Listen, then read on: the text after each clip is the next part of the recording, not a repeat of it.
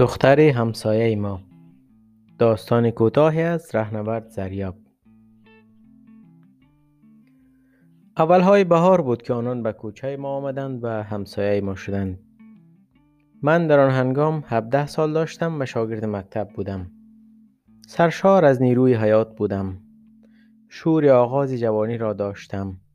شوقی در دلم هلهله داشت. شوقی ناشناس. شاید هم شوق جستجوی کسی. دلم صدایی را میشنید. هر روز میشنید. جستجو کن. باز هم. آخر مییابیش. و بعد او را دیدم. دختر همسایه من را. او هم شاگرد مکتب بود. چشمهایی داشت که به رنگ لباسهای مکتبش سیاه و در این چشمها درخششی جذابی دیده می‌شد. وقتی سوی آدم می‌دید انگار با چشمهایش افسانه می‌گفت. یک افسانه سحرآمیز که آدم را افسون می کرد مثل قصه های هزار یک شب این چشم ها مرا افسون کردند. نخستین بار که دیدمش یک روز صبح بود. می‌خواستم بروم مکتب. از دروازه که برآمدم او هم از خانهشان برآمد. دروازه های من روبروی هم بودند. آن وقت من چشم های او را دیدم. چشم های افسانه گویش را. مسحور شدم. او سرش را پایین انداخت و رفت. من قلبم به شدت تپیدن گرفت. ضعف احساس کردم. به دیوار تکیه دادم و بی اختیار از دهنم برآمد. خدایا. آن شوقی که در دلم هلهله داشت مثل آدمی که پیشگوییش درست برآمده باشد با غرور در کنج و کنار دلم میدوید. می خندید و جست و خیز می زد. نگفتم؟ نگفتم؟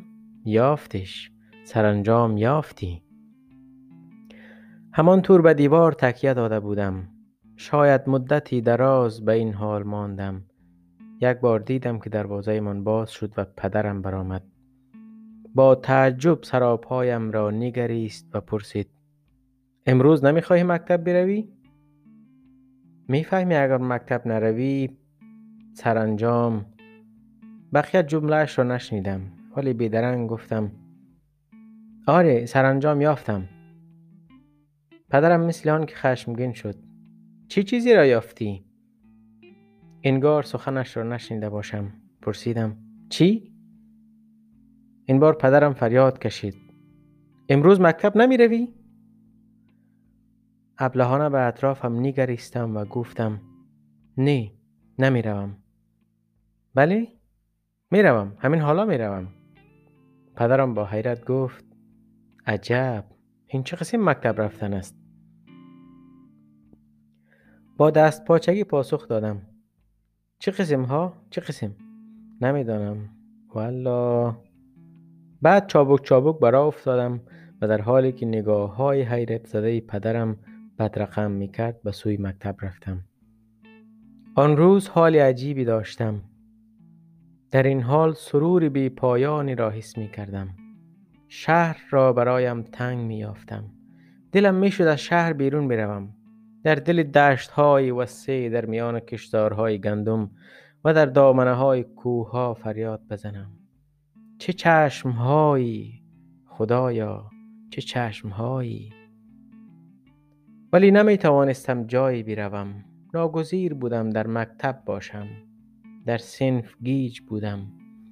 گپ کسی را نمی فهمیدم سخنهای معلم چون زمزمه مبهم که از دور دستها شنیده شود به گوشم می رسید صدای پیچ پیچ همسنفانم مثل هم همه زنبوران به نظر می آمد به نقطه چشم دوخته بودم. با خیالی سرگرم بودم. خیال چشمهای او. یک بار حس کردم که معلم دستش را روی شانم گذاشت و گفت خب حالا من اسم جمع را تعریف می کنم و تو چند مثال بگو. تکانی خوردم.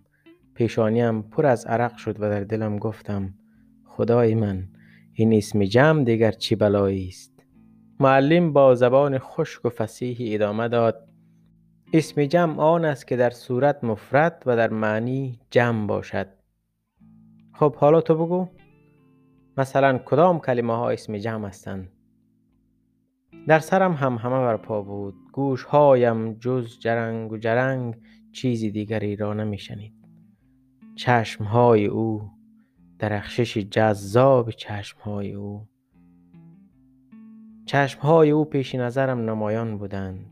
خودم را در چوکی جابجا کردم. بدون که بیستم به اختیار پاسخ دادم. مثلا مثلا چشمها. معلم با صدای خشکش پرسید چی می‌گویی؟ چشمها چطور اسم جمع است؟ در حالی که حس کردم دانه های عرق از کنار شقیقه هایم پایین می آمدند باز هم به اختیار جواب دادم. مثلا چشم های سیاه. ناگاه معلم فریاد کشید. پسر تو دیوانه شده ای؟ خودم را گم کرده بودم.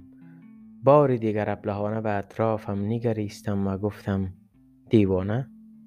بله دیوانه شدم. نه نه دیوانه نشدم. صدای خنده همسنفانم فضای اتاق را پر کرد. آن وقت معلم اندکی خم شد. به پیشانی پر عرقم دست گذاشت و پرسید تو بیمار هستی؟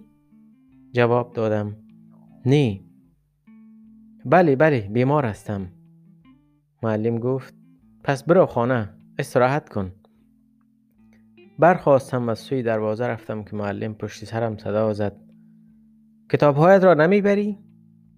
من مثل آن که با سوال مشکلی مواجه شده باشم پیشانیم پرچین شد و ابلهانه زمزمه کردم کتابهایم را؟ معلم در حالی که از تعجب چشمهایش از حدقه برآمده بود گفت آره کتابهایت را.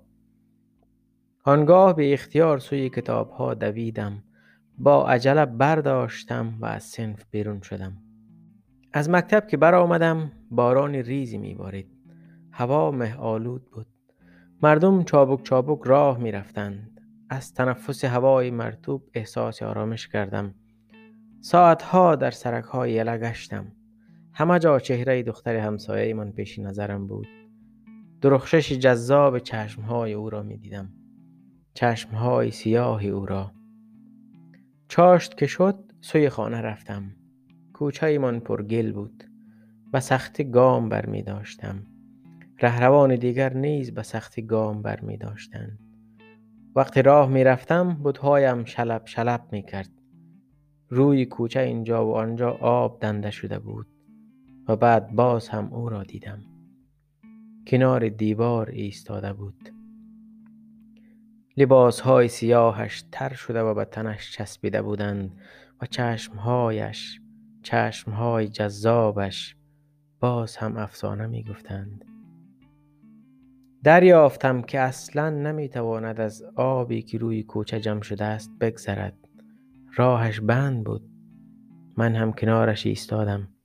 سویم دید و لبخندی زد من هم لبخند زدم. بعد گفت راهمان بند است چطور کنیم؟ دلم تپیدن گرفت. احساس سروری بیکران کردم. او دوباره گفت چی کوچه خرابی. من ذوق زده تایید کردم. براستی ها چه کوچه خرابی. گفت حالا چطور کنیم؟ و دوروبرم نگاهی انداختم و گفتم کتاب های مرا بگیر من آن سنگ ها را می آورم و می‌گذارم میان آب می‌گذریم بعد. خنده شیرینی کرد و کتاب هایم را گرفت. تا به ها در گل فرو رفتم. سنگ ها سنگین بودند. با دشواری یکی را آوردم و گذاشتم میان آب. دستهایم پرگل شدند. کالایم هم پرگل شد. او آرام ایستاده بود و لبخند می‌زد. باران ریز همچنان میبارید من سنگ دومی را آوردم بعد سنگ سومی را. و آن وقت پایم لغزید. در میان گل و لای افتادم. او خنده بلندی کرد.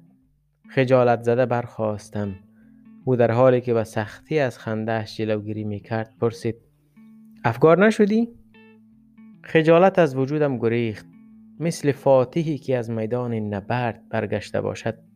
پاسخ دادم نی دیگر راه آماده شده بود و او با آسانی گذشت. من لباسهایم گلالود و کثیف بودند. آب میان بتهایم غژ می کرد دستهایم پر گل بودند.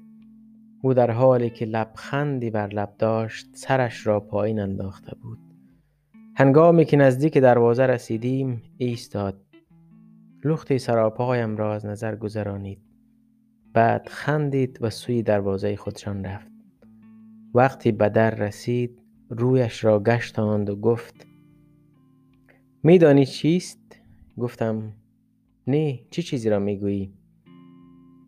زیری خنده ای زد و گفت تو پسر احمقی هستی. آب دهانم را فرو بردم و پرسیدم من پسر احمقی هستم؟ او پاسخ داد بله یک احمق کامل. بعد دوباره خندید و داخل خانهشان شد. من همانجا بی حرکت ماندم. باران ریز می بارید باز هم نمی‌دانم چقدر طول کشید. رهگذران با شگفتی مرا می نگریستند یک بار دیدم که دروازه خانه من باز شد و پدرم برآمد. وقتی مرا دید با تعجب پرسید تو را چی شده؟ جواب دادم مرا چیزی نشده. گفت پس چرا سر و پایت گلالود است؟ من به لباسهایم نظر انداختم. براستی همه کثیف شده بودند. از سر و پایم آب می چکید ناگهان رویم را سوی آسمان کردم. در این حال حس کردم که قطره های باران مستقیما بر چهرم می خورند و قهقهی را سر دادم. دو بار قهقه خندیدم. صدای خندم در کوچه تنگ نکاس کرد. بعد از پدرم پرسیدم می‌گویی چرا اینطور سر و پایم گلالود است؟